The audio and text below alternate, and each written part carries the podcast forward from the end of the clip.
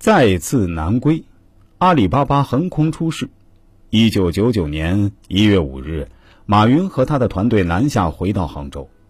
这一次，马云离开北京，不是以失败者的身份逃离，而是为了一个更大的梦想。实际上，马云在离开北京之前，雅虎和搜狐都曾经想挽留他。早在一九九八年七月。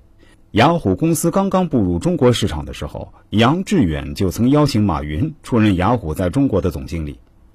在杨致远的办公室里，马云与其进行了一次深入的谈话。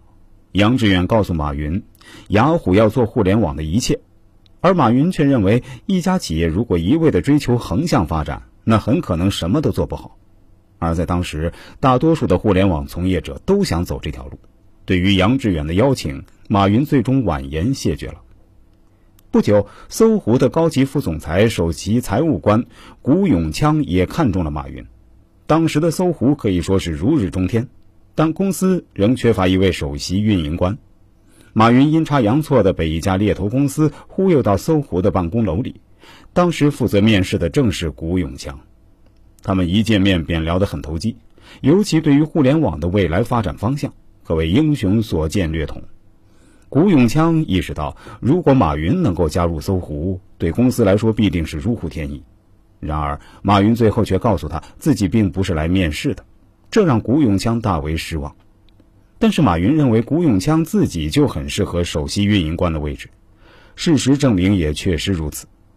两年后的谷永锵真的坐在了搜狐首席运营官的位置上，而且一坐就是三年。直至后来，他被提升为总裁的时候，还兼着首席运营官的职位。在谷永锵的主导下，搜狐公司成功运作了几个领域的大型项目。就这样，马云挥别了两家重量级的大公司，义无反顾地选择回杭州。而这两次创业历程，让马云开始思考中国互联网未来的发展方向，思考自己的路以及中国互联网之路应该如何延伸和继续。早在一九九八年年底，马云的 B to B 思路已经逐渐成熟。他希望利用电子商务为中小企业服务。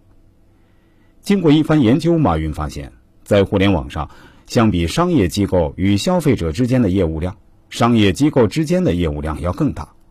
鉴于自己对国际贸易市场、国内生产厂家以及进出口公司的深刻了解。马云发现，在商业机构中，大量的中小企业比大型企业更需要电子商务的支持。